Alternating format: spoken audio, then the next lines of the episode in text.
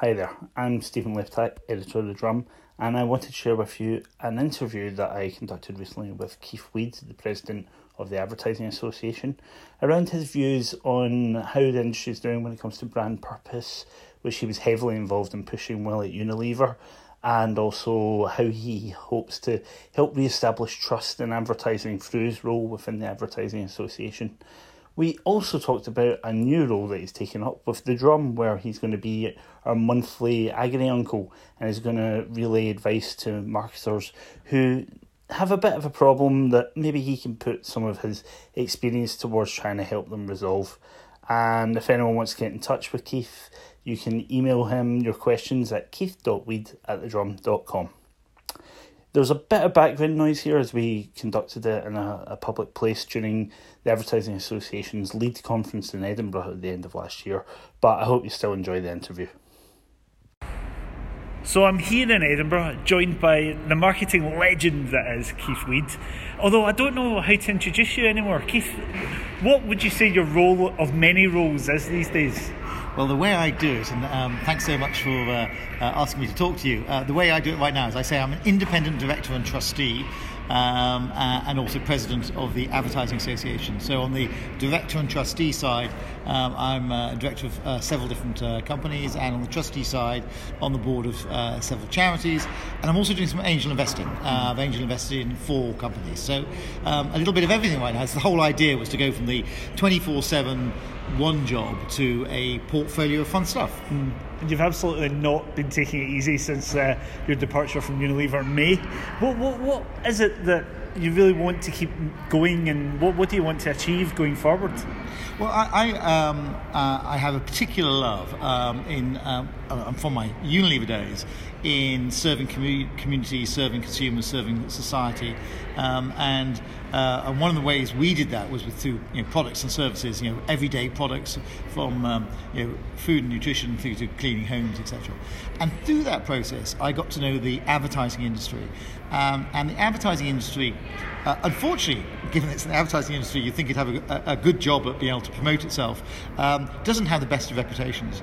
Um, uh, but if you actually think what advertising does, uh, what advertising does is connect people to products and services that they want um, and explain to them you know, how this might help them or make their life a little bit better or something they might need, uh, etc. And when that happens successfully, uh, the consumer who then buys the product or services um, has um, uh, the positive um, uh, benefit in their life, and economically, um, you know, countries grow, and you know, as we know, uh, economic growth is good for everyone, good for society, uh, etc.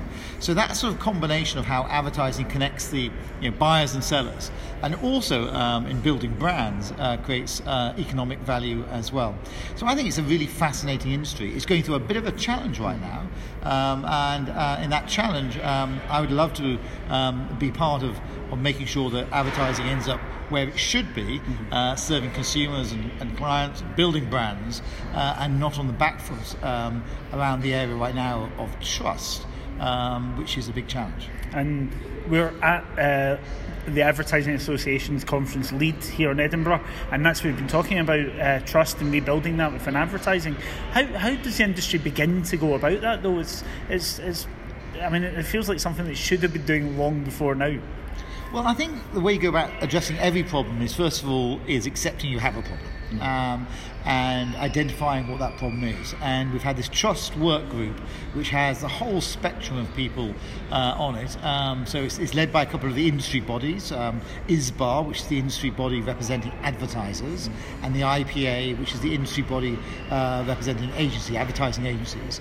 But then on there you have everyone from ITV through to Google, uh, Direct Line, so brand, advertisers, uh, media companies, um, and uh, agencies and we've been doing a, a, piece of work now um, over what 18 months or so.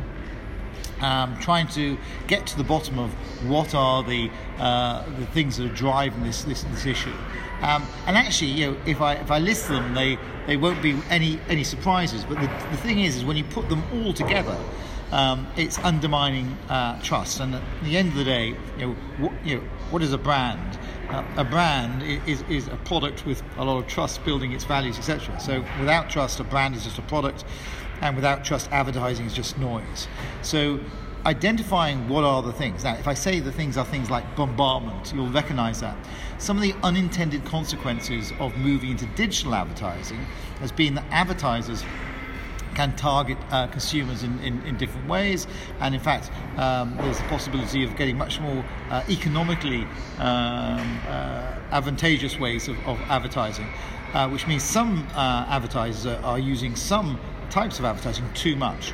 And that level of bombardment just basically makes people uh, feel very negative about not only advertising but by the brand advertiser. So one of the things is just explaining to the brand advertisers that it's cost them a lot of money to do all the advertising, and by the way, you're annoying the person as well. Mm. So there's one all around bombardment. There's another one around um, excess frequency and retargeting. We've felt this, as I'm sure yourself, as you go around the internet and you get retargeted um, with with ads. And again, I don't think people know because again, it's changed a huge amount what good looks like. Um, and the unintended consequences there are they're irritating a load of people. So there's that sort of area. Another area around data um, and the use of data um, or the misuse of data as well.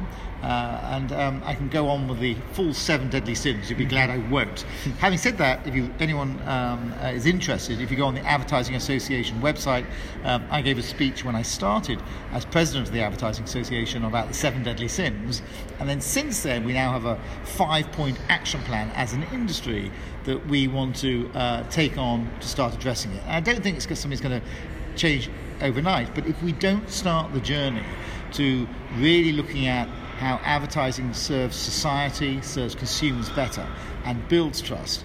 The only thing will happen, you know, the trend is your friend. The line is going south. It will carry on going south. Mm. And what I'd like to do in my three years as, as president of the Advertising Association is turn that line around. Yeah, and you, you were heavily involved in uh, leading uh, purpose uh, driven marketing within Unilever. How do you think that's evolved beyond Unilever? How do you think the industry is adopting that? Are they doing a good enough job of, of serving society?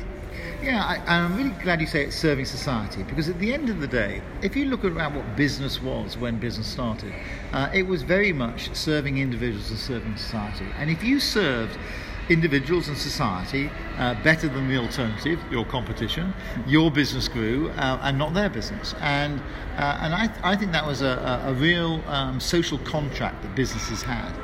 And somewhere, I don't know whether it was the 70s, 80s, 90s, um, I, I, think it all got a little bit lost and it got into selling more stuff. Um, and I believe uh, purpose and, and, and, and working out how businesses and brands can better serve uh, societies and, the, and planets um, is, um, is a real way to ultimately make business and marketing noble again, to take it back to what it was, serving people, serving societies. And I'm often asked, um, you know, what's the business case uh, for sustainability, for environmental and social sustainability? And I always answer, you know, I'd love to see the business case for the alternative. what is the business case for destroying the very planet we live in? What is the business case for pulling apart the societies we're trying to serve? And I don't think you can have a, biz- a healthy business in an unhealthy society. So I think if you stand back far enough, the UN uh, the United Nations Sustainable Development Goals, you know, which is the, the sort of planet's to-do list, uh, spells it out well. Um, there are some things that we need to do right now which will be good for society and, and the planet, and funnily enough, good for the economy as well. And so this is not just about a social issue, this is about an, it's an economic issue as well. That doing the right thing, funnily enough, um, uh, in a focused way, can both build your business and your brand, uh, and also can um, uh, do the right things for society. And when I started, uh, when I was, I was, the chief marketing officer of Unilever, as you mentioned, but I also was responsible for sustainability, for environmental and social sustainability. And 10 years ago, we started the Unilever Sustainable Living Plan. Uh, and you're right, we looked at purpose and how we're going to build our brands differently. And now, looking back over that last 10 years, we have some brands that have not only done you know, some real positive impact uh, on, on building the brands like Dove, um, which is now you know, a multi-billion uh, uh, dollar success. Um, it's also the largest um, educator of self-esteem in the world. It's already taught over 30 million young girls uh, about um, thinking about their body differently, the whole sort of you know, real beauty approach, but just decoding the beauty industry and explaining um, to, to, to young girls that um, there's a different way of looking at this than you might see in the beauty magazines. Now, we call that the brand say and the brand do. So, the brand say is the advertising around real beauty, the brand do is what's the brand actually do? So, when I come back to your question about brand purpose, I think where uh, we need to go as business people, as marketers, as advertisers, is not just find that purpose which resonates with people and with the brand, but goes beyond the advertising and the positioning, but goes into so what? I mean, like, what are you really doing? And if a brand like Dove, can, of one side, create the advertising which engages people on a particular issue um, and, and build a point of view and then deliver against it. Or, by the way, I could say Ben and Jerry's and what Ben and Jerry's does on climate justice and social justice, uh, or Domestos in building toilets and teaching people about sanitation. If we took that, those approach to more brands, I'm not suggesting every brand has to do it, but more brands, um, I think not only would it be good for society, it would be fabulous for the industry. Uh, and funny enough, independent of the five actions the Advertising Association are putting out right now on how to build trust, that sort of stuff would build trust again. Finally, uh, one of your new roles in life is going to be uh, becoming the agony uncle for the drum readers. What do you hope that you'll be able to, to offer marketers who come to you seeking your, your sage advice and experience? Well, firstly, thank you very much for inviting me to do this because um, I, uh, I really appreciate the opportunity to, uh, to talk about things that matter. Um, and I am passionate uh, about this industry. I do think it's the most fabulous time to be in this industry. There's so much opportunity, so much change, and of course, as business people, we always look on the downside and the challenges, etc. But if you stand back, you know, we are inventing the way brands are built in in the modern world, and there's no manual, there's no rule book.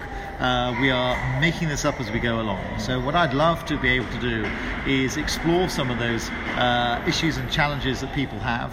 Um, and, um, uh, and, and share because I think collectively um, we, we learn more. You know, none of us are as smart as all of us, and I think if we start sharing some of these ideas, um, hopefully it might sort of reinforce an idea someone has and give them the um, uh, sort of ability to go bolder and bigger, or maybe it challenges the current view and makes them rethink a little bit what they're doing, or hopefully totally new ideas and say, wow, yeah, I hadn't thought about it, I'll try that. Whichever of the three, um, I think this, uh, this column could be fun. I think it will be as well. Keith, thank you very much. It's great to speak to you. Good to speak to you too, Stephen.